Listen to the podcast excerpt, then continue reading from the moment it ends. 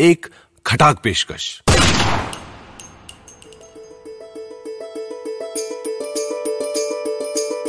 यशवंत व्यास के लिखी कवि की मनोहर कहानियाँ। को पावर्ड बाय बीमा गराज सुना रहे हैं राजेंद्र गुप्ता।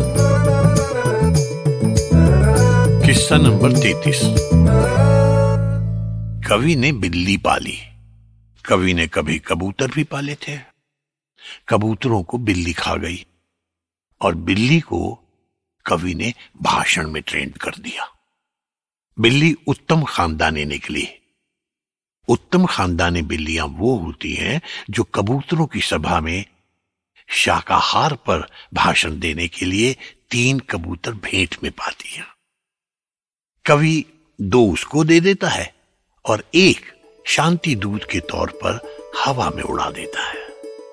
कबूतर उसे पूजते हैं, बिल्लियाँ उसकी आराधना करती हैं। लेकिन कवि ने अपना मंदिर कभी नहीं बनने दिया, क्योंकि उसे शक है कि किसी दिन कलश पर बैठकर ये कबूतर ही उसे गंदा करेंगे।